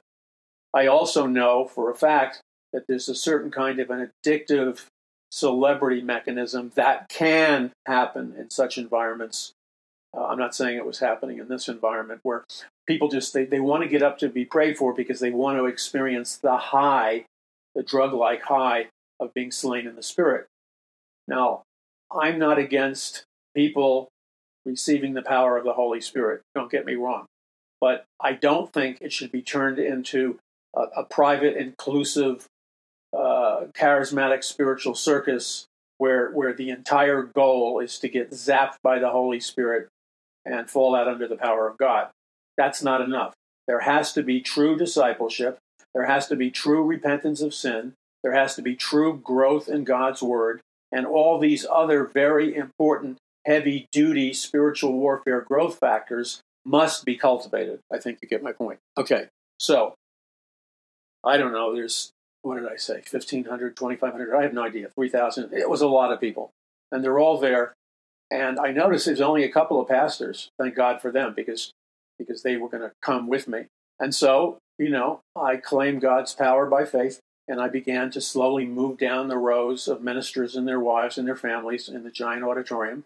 And I would lay hands on their foreheads or their heads. I, I many times I would deliberately and strategically never touch people so nobody could accuse me of pushing the person I was praying for which I think is disgusting. Because I have a policy. I do not push, shove, or manipulate people into being, quote, slain in the spirit. So as I'm moving down the row, row after row, I'm either not touching the people's foreheads at all, so nobody can accuse me of pushing, or I am just ever so gently placing my hand on their forehead or the top of their head. And it is plain for all to see that I'm not pushing, I'm not shoving, I'm not trying to manipulate them into, into being what charismatics refer to as being slain in the spirit. So I made a decision. These people are starving for the power of God. They're starving for deliverance. They're starving for salvation. They are in a militant Muslim country. I was warned that the chauffeur they sent to me in the morning for security reasons, that he might try to entrap me in getting me to preach the gospel to him. And, and my Christian host said, if he succeeds in doing this, they're going to throw you in jail and, and you will be threatened with the death penalty. And that sobered me up real quick. So I began to pray for the people. And as I prayed for the people, I realized I had a duty before God to be a vessel of God, transmitting the power of the Holy Spirit, the Word of God, salvation, and deliverance to everybody who came forward to prayer. And it was my sacred responsibility not to manipulate them in any way, shape, or form, but to be an obedient servant of Jesus Christ. And I emphasize servant. So I just calmly went down the rows of people. And as you obey God, you know, it's interesting. The joy of the Lord begins to bubble up from within you. And then the anointing of the Holy Spirit began to grow stronger and stronger and stronger in me so that as I touched people gently, or I would hold their hands gently, this was all before the COVID I would hold people's hands gently. I would put my hand on them ever so gently. I would not manipulate in any way. But the power of God kept increasing. So what would happen is I would raise my palm over their forehead, and my palm and hand were about three inches away from their forehead. The moment I raised up my hand, I would say something quietly and non emotionally because I did not want to psychologically manipulate what should be legitimate Christian ministry. So as I held up my fingers and I held, held up my palm, I would begin to pray and I would say something like, Father, in the name of Jesus, I command the power of the Holy Spirit to fill my brother and sister now in Jesus' name. And I would not even be able to finish that kind of prayer where I literally could feel like like a massive electrical charge, but it was like quiet. It was like a quiet, massive electrical charge or a quiet, uh, uh, massive uh, lightning bolt. Again, quiet and peaceful. Okay. And the velocity and the force of this powerful electrical charge and this powerful, uh, like lightning bolt of energy. And the specific energy it was, it was the power of the Holy Spirit, and it was the dunamis dynamite power of God, the dunamis explosive power of God. So as I moved down the rows, it was effortless for me now. I, I prayed for hundreds, and every time I would simply come near them, uh, and I wasn't seeking this out, and I wasn't exploiting it, and I wasn't manipulating it, and I wasn't trying to bring glory to myself. Um, I could feel the power of God surge out of me into their body, into their mind, and they would begin to say things without my prompting, like that they were healed physically. One lady, a pastor's wife, had some head or soldier, uh, shoulder injury, and she was really injured. And just being in the presence of the auditorium, power of God hit her, and her shoulder and, and, and physical body was completely healed. And she stood up and, gave a short testimony and began to praise God for her healing. Because this, is, this was authentic stuff. So I keep praying, and I would keep seeing manifestations of the power of God. Some people would be bound from spirits of alcoholism and drugs. You could see those spirits being dislodged, broken, and removed. In other cases, I would look at somebody and I would look in their eyes and I don't know, you know, I'm assuming they're not saved, but I look in their eyes and I see that they are, in a sense, possessed and dominated by an evil spirit or evil spirits that have something to do with their occult based ancient religion and have something to do with drugs, sins, sin, and years of, of fighting God. So, uh, you know, about an hour later, I had prayed for thousands of people and you could see the joy in the faces of the pastors. They were starving to be touched with God. You could see the joy in the faces of the pastors. You could, could sense the rivers of living water flowing out of their inmost being. You could sense a mighty spirit of rejoicing among the people in Kuala Lumpur. And then I remembered I was asked for I was asked to pray for the Prime Minister of Kuala Lumpur, who I knew was a very strong and devout Muslim. And I knew that Paul, this prayer better, better be wise, or you're going to step on uh, your own hand grenade and you're going to end up in a jail. Because when you fly into Kuala Lumpur, there are gigantic signs in Muslim and English which say, if we catch you with drugs, we're going to throw you in jail, and the penalty is the death penalty. Then other giant signs would say, uh, you know, welcome to Malaysia. Um, you're free to enjoy yourself. However, something to the effect of you need to expect, uh, respect our religion. If you are caught trying to convert uh, uh, anyone from the Muslim religion to the Christian religion, um, then you will be arrested, sent to prison, and the sentence is the death penalty. I mean, that's sobering. So, so all these people came forward for the prayer, and I felt very led by the Spirit of God that I was to. I knew there were hundreds of spies from the government embedded in the giant auditorium, spying us, spying on us, wanting to make sure that we were trying not to do a sneak attack against Islam or violate the law. There was no question that we were infiltrated and government spies were there to check up on us. So I, I felt pushed by the Holy Spirit to pray for the prime minister and the head of uh, uh, uh, uh, Malaysia, which, by the way, was just ripping into uh, a global economic financial crisis engineered by the globalist elite. And so, what I, how I prayed for him, and I believe this was wisdom, is I had all the pastors gather in prayer. We prayed for the prime minister of, of uh, Malaysia out loud. We asked God to supernaturally bless the prime minister of Malaysia. We asked God to supernaturally prosper Malaysia financially and in all its business dealings and in all its international commerce. We prayed that God's angels, God's wisdom, God's supernatural power would anoint and strengthen the head of, of Malaysia in the name of Jesus. Now, uh, there was a certain amount of risk in that prayer, but the intention of the prayer was to be a Christian calling upon blessing uh, over the head of Malaysia so that when God miraculously delivers that blessing, an open door is created for the preaching of the gospel. And so then I visited many other churches, and uh, I just I just saw these miracles occur. And you know, the interesting thing is, is that no matter where you are in your ministry or your faith, if you will simply take those little itsy bitsy baby steps of faith, God will back you up with the dunamis dynamite power of God, the supernatural power of God.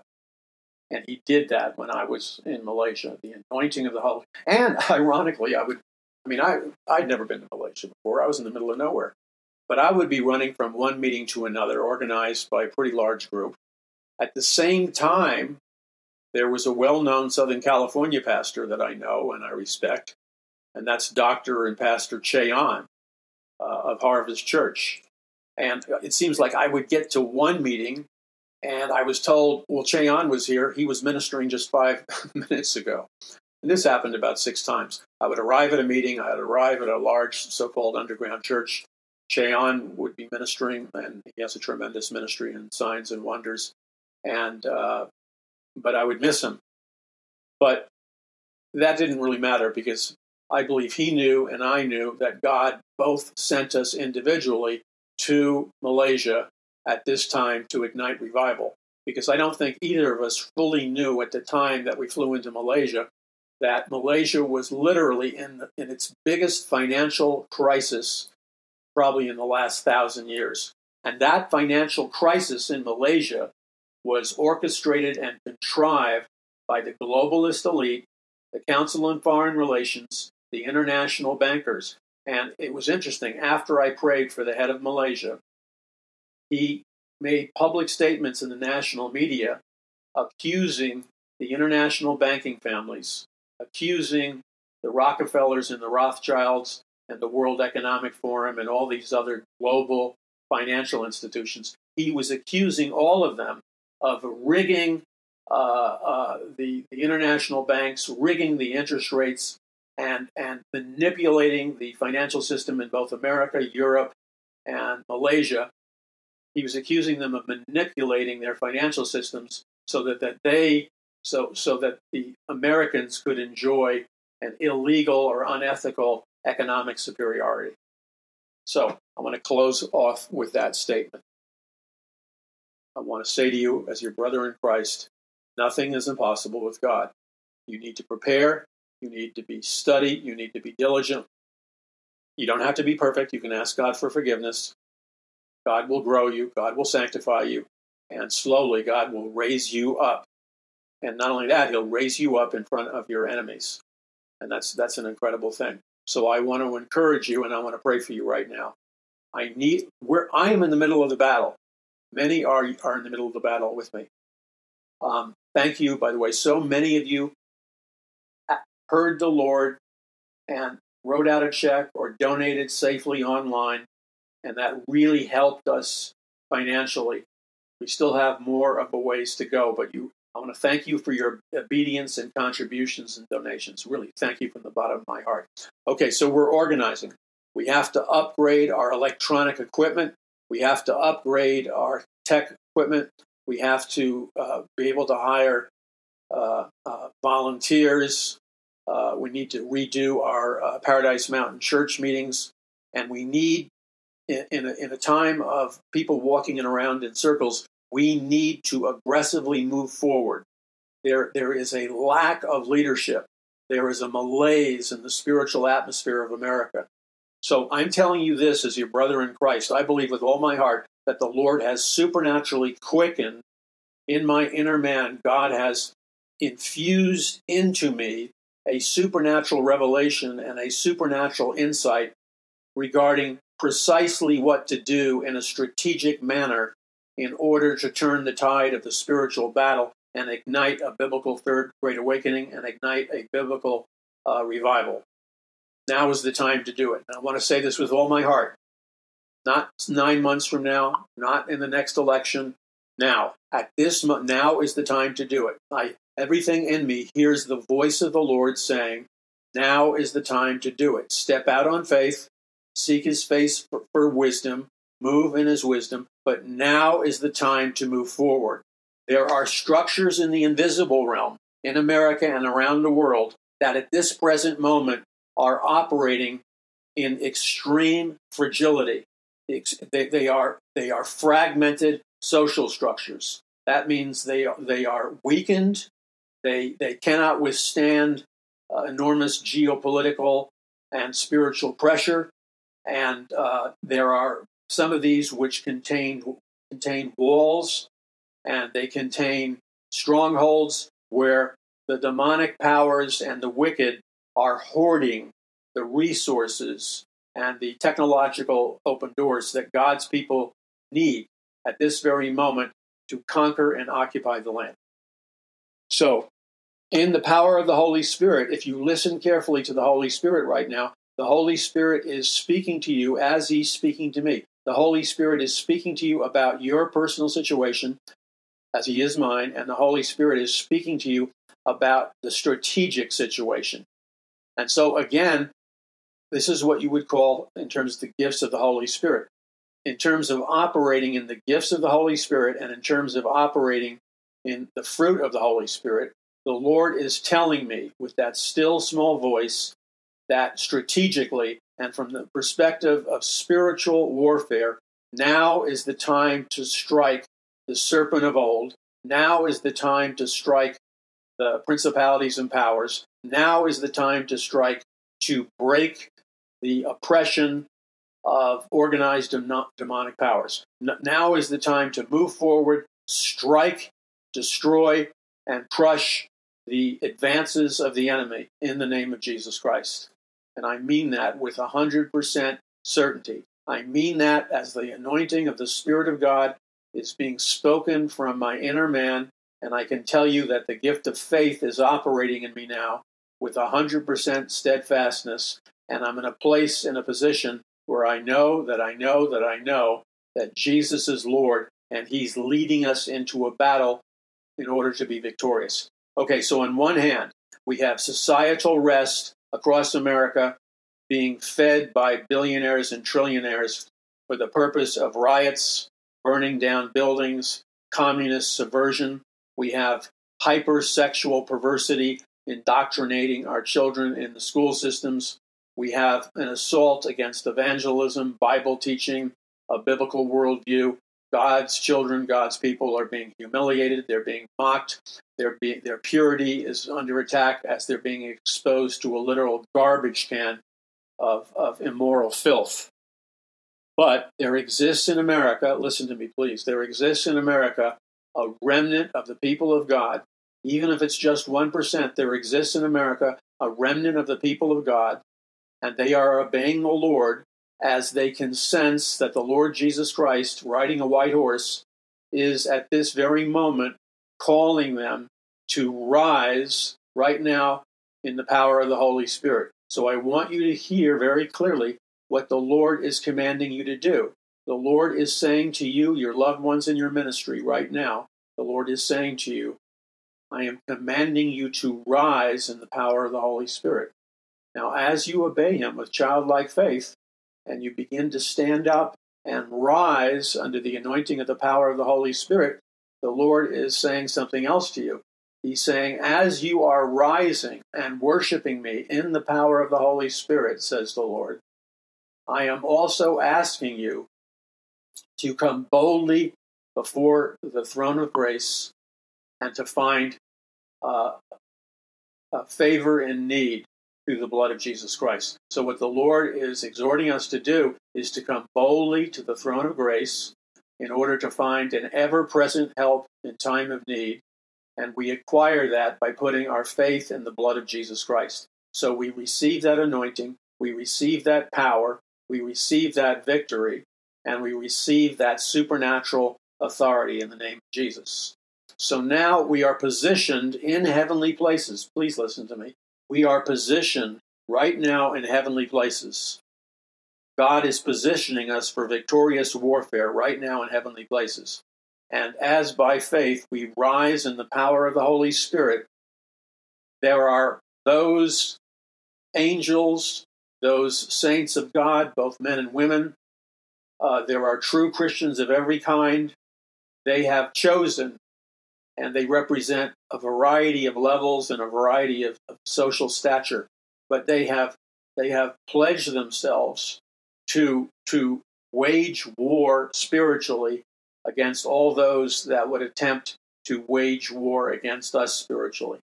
And God at this moment is calling us to rise under the anointing and the power of the Holy Spirit. So, what you will feel right now is you will have an impression of the Lord Jesus Christ sitting on his throne room as King of Kings and Lord of Lords, and he is ruling and reigning all the universe and planet Earth. The Lord Jesus Christ is King of Kings and Lord of Lords. Now, at the same time, you hear this King of Kings and Lord of Lords calling you to rise and stand up under the anointing of the Holy Spirit. So I'm asking you quietly and peacefully at this moment lesser authority must yield to greater authority. I'm asking you right now in the name of Jesus to rise and stand in the power of the Holy Spirit.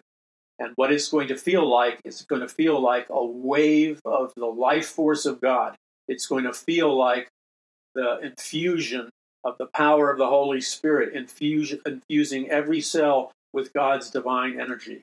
And as you obey God in an unquestioning manner, you're going to stand, stand therefore, and you're going to rise in the power of the Holy Spirit. And as you begin to rise in the power of the Holy Spirit, there is a subsequent increase. There is a substantial increase in the intensity, the strength, and the power of God, which is infusing you to, to such an extent that that part of you feels on one level a kind of uh, shaking, a kind of, uh, uh, uh, it's almost a quivering, but it's more of a fast moving trembling or shaking.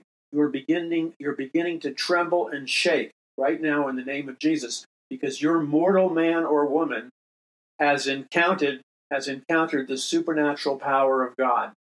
And in this encounter with the supernatural power of God, the Lord God Almighty is infusing you with power from on high, and that is creating an electrical Holy Spirit discharge, which is supernaturally strengthening you, healing you, delivering you from all bondage, granting you words of wisdom, the gifts of the Spirit, uh, and many other factors. You're being quickened by the power of the Holy Spirit, and you're being infused by the power of the Holy Spirit. So as you stand and rise in obedient faith to the visitation of the Spirit of God that God is granting you right now, your automatic response is to unabashedly simply rise. And as you rise, you feel like this incredible, joyous, exhilarating life force top flow from the top of your head to your chest to the bottom of your feet to your heart area. You are being filled with this exhilarating joy and life force, which is energizing you and lifting you up in the name of Jesus. Praise your name. Now, the final part. You and I are one contingent of the armies of the living God. God has spoken to me, God has spoken to you, and He's given us a calling and a plan and a vision take the land and to occupy the land. And so, in an unquestioning manner, we must obey the Lord God Almighty in an unquestioning manner. So, as we rise under the anointing of the power of the Holy Spirit, the peace of God that passes all understanding is guarding our hearts and minds in Christ Jesus. So, at this very second, there is this assembling of this wondrous peace of God that passes all understanding. There is there's a gathering of, of the still waters there's the bubbling up of the rivers of living water out of your inmost being. And at this moment, God is replenishing you, God is refilling you, God is infusing you with the rivers of living water, the life force of God, the miraculous power of the Holy Spirit. You're being infused and blessed, and the rivers of living water are flowing into you, making you stronger, healthier, uh, happier, and breaking bondages and breaking confusion mentally and destroying all the works of the adversary. Praise your name, Jesus. So, this is the final part of the assignment. God is speaking to you right now, and God is speaking to me right now. It is the will of God, and it is the highest plan of God that right now, contingents of his faithful remnant, that's you and me, we are to respond in obedience to the call of God as He calls us to rise under His anointing and power. As we rise under the anointing and power of the Holy Spirit, God begins to download in us everything we could need and more to be victorious in every dimension of the spiritual battle we're in. And so every dimension is being shattered by the supernatural power of God, and every dimension that is being shattered by the supernatural power of God is growing in strength, influence, and dominion. Now, it appears, but for a moment, like the children of Israel when they had to escape Egypt and the Pharaoh God King systems, and they were following Moses. And remember how Pharaoh was chasing them in the chariot, and Pharaoh, his heart was set to slaughter all the children of Israel. So what happened was, uh, obeying uh, uh, God's leadership, um, they marched into the Red Sea with the, the chariots of Pharaoh hot and heavy on their trail. And Moses was leading the children of Israel, and the, and the chariots and the horses uh, were, were, were riding through the dry ground where, where both sides of the Red Sea had split. And this was a supernatural deliverance by God towards his people. And Moses was leading the way. Now, as Moses reached the other side, and by now, you know, the majority of Pharaoh's army was like stuck about halfway in the middle of the splitting of the Red Sea. And so, and so Pharaoh was faced with the choice of doing an emergency U turn and, and riding as fast as he could back to dry land and try to escape the flooding from the Red Sea, or Pharaoh was faced with the other choice, which was to ride his horses and chariots as fast as he possibly could in an attempt to get back to the dry land from which he came and spare his lives and the lives of his people. And so this was a, a do or die moment. So this is a collision. This is a confrontation between the Pharaoh God king system, which is demonic, the Pharaoh God king system, which was birthed at the Tower of Babel in ancient Babylon and then moved to ancient Egypt with the Pharaoh God king system. Then, of course, this system moved throughout the kings and queens of Europe. It moved throughout North America and South America and other places.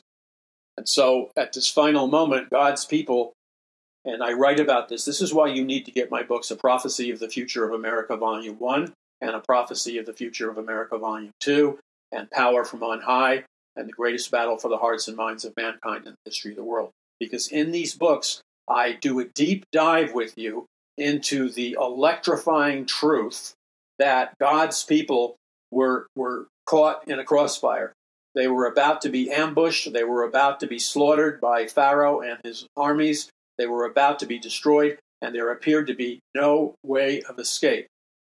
So God speaks supernaturally to Moses and Moses supernaturally leads his people to cross the Red Sea. Then the Red Sea folds back in under itself and drowns all the armies of Pharaoh and drowns all the chariots uh, that are part of the armies of Pharaoh. Pharaoh, and they move over to, to the Promised Land, thus beginning their saga, their lifelong saga, the story of the Jews moving from captivity to deliverance and finally at the second coming of Christ, the Jews will experience the full deliverance of the everlasting covenant. So, just like in the book of Revelation, when God is ready to deliver his people, both the Jews and the Christians, God is ready to deliver them in the book of Revelation and in the battle of Armageddon. And we have the seven trumpets, and we have uh, the other judgments, and we have the two witnesses, and we have the God, Jesus Christ, the Messiah, coming down with the armies of heaven. And we have this literally this apocalyptic confrontation and this Armageddon like battle of an unprecedented scale. But we've already read in the Bible that God's people are victorious and God's people win the victory. So, the Great Reset was warned about by Jesus Christ. It was depicted in um, uh, Mystery Babylon at the time of the Tower of Babel. The Great Reset is just a reboot of the new world order, the new ec- global economic system, and the new global government. That's all it is. It's a repeat, repeat of the three part New World Order. Remember that um, in ancient Babylon, at the Tower of Babel, when God came down to judge them, he observed that the people of ancient Babylon were categorized into a one world government, a one world religion, and a one world economic system. And in a satanic and deceptive way, they are going to rebrand that system.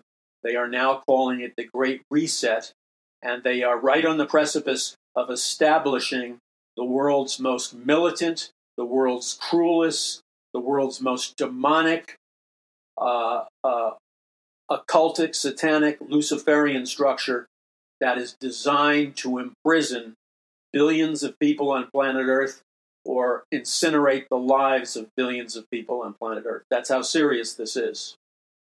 And what is coming in the near future is the globalist elite. That's the 1% of the super wealthy. What they want to do is keep uh, moving and accelerating the chaos. Chaos is their satanic prime driver. They want to accelerate the chaos. They want to accelerate uh, order out of chaos. They want to accelerate the World War III scenario with the Ukraine, with Russia, with the EU and America. They want to accelerate uh, WMD crises. They want to accelerate the uh, uh, malaria crises being spread by by insects and, and other animals. They, they, they want to spread disease They want to spread social anarchy. They want to spread hyper immorality. They are actively destroying all remnants of the Judeo Christian biblical system upon which America was built. They're in the aggressive strategy of destroying that biblical system. And all of this is accelerating because we are moving to the point of time, and I write about this in my books at paulmcguire.us. We are moving to a point of time known as the end of the age and the last days and the signs of the times. And they are doing everything they can to force the human race by manipulating people through hyper fear. They're going to force the human race to throw away their cash money, throw away their gold, throw away their bitcoins, and all receive a neural chip implant, a biochip implant, uh, uh, a a micro uh, chip implant and other chip implants are being prepared and they're going to be installed in either the, the right forehand or um, the, the, uh, the, the, the right head area. And that is going to be a wireless transmission where every human being who receives the nanochip implant is essentially receiving the mark of the beast because in order to get them a nanochip implant, they're going to have to renounce Jesus Christ as their Lord and Savior. Once they receive the nanochip implant, they'll be plugged into the hive mind in the world brain. And then every person is going to be in electronic telepathic communication. Every minute detail of their lifestyle will be carefully monitored. And there's nothing they can do, nothing where they can go to hide. They're going to be under constant electronic surveillance. This will be the implementation of the B system or the mark of the beast system 666 talked about in the bible. And so every everybody who wants to be part of that world system and is willing to sell their soul to satan they're going to renounce christ as god and they're going to publicly and in a ceremonial manner they're going to pledge to worship the antichrist as god. Once you do that there's no going back. You are either you have either sold your soul to Satan or you have sold your soul to uh, uh, the, the, the world system in Jesus Christ. Now, if you are offered the nanochip or the, the, the neural chip implant in order to buy and sell, you're going to get some kind of microscopic nanochip implant. In order for you to actually have that implanted in you, you're going to have to publicly renounce and disavow that Jesus Christ is your Lord and Savior. You're going to have to reject Jesus Christ as having made you born again. And then, in a ceremonial and public manner, you're going to have to openly proclaim that you have rejected Jesus Christ as Lord, and you're going to have to openly proclaim that you are pledging to worship Jesus, that you are pledging to worship the Antichrist as God. You have to worship the Antichrist as God, and then you'll be allowed to buy and sell. Now, if you refuse to worship the Antichrist as God, then you are going to be beheaded by guillotine. You'll have your head chopped off. And in case that's far fetched, read my book, uh, The Greatest Battle. I visited the location where all the guillotines were placed during the French Revolution and I saw all the giant occult uh, symbols where they chopped off the heads of the clergymen, symbols of the all seeing eye and other profane symbols. They were everywhere as head after head was chopped off in a public orgy and worship of Satan. Okay, so this is our time in history. The way we win this battle is by believing God. The way we win this battle is by faith in the promises of God. The way we win this battle is the way David won the battle against Goliath. The way we win this battle is the way Joshua and Caleb won the battle against uh, the giants of old, the, the, the, the, that looked like grasshoppers. In all these key situations, when God gave his people spiritual vision, they were able to see the truth. So, for example, the humble assistant of Elisha the prophet was absolutely terrified when he saw the mighty Syrian army ready to come down upon the armies of Israel and openly slaughter the armies of Israel. Then the, the the assistant to Elijah the prophet, Elijah, he, he, he, he was looking and he was freaking out, and all of a sudden, Elijah the prophet thunders these words prophetically over the children of Israel, and he says um, that um, he asks God to open the eyes supernaturally of Elisha the prophet so that he can see into the spiritual realm. And then he asks God to supernaturally open the eyes of uh, uh, Elijah the prophet so he can see the real nature of the spiritual warfare. So instantaneously, Elijah the prophet has a supernatural vision and he shouts out, Behold, I see the chariots of fire. So Elijah the assistant prophet sees this, this mighty number of supernaturally glowing uh, uh, chariots. These are chariots that are lit up by the glory of God, and they look like gold chariots that are bursting in golden, glorious light. And Elisha the prophet says, Behold, here are the chariots of fire. So he could see God's deliverance in the form of the technologies of God and the armies of God because they were the chariots of fire and they were lit up in the glory of God. And then Elijah the prophet said this He saw the mighty uh, armies of Israel, and the mighty armies of Israel, they too were glowing supernaturally. They were lit up supernaturally. And, and Elijah the prophet realized that the armies of God and the chariots of fire were working hand in hand and they were rising in the glory, they were rising in the power, and they were rising in the anointing of Almighty God. And they were poised to not only defeat the Syrian armies, but when the day is done, the Syrian armies were going to flee in terror for their lives. Now, so what happens is the battle begins, but now Elijah, the assistant prophet, his eyes are opened to the dynamics of the spiritual realm. He can see the chariots of fire and he can see the armies of heaven all around him.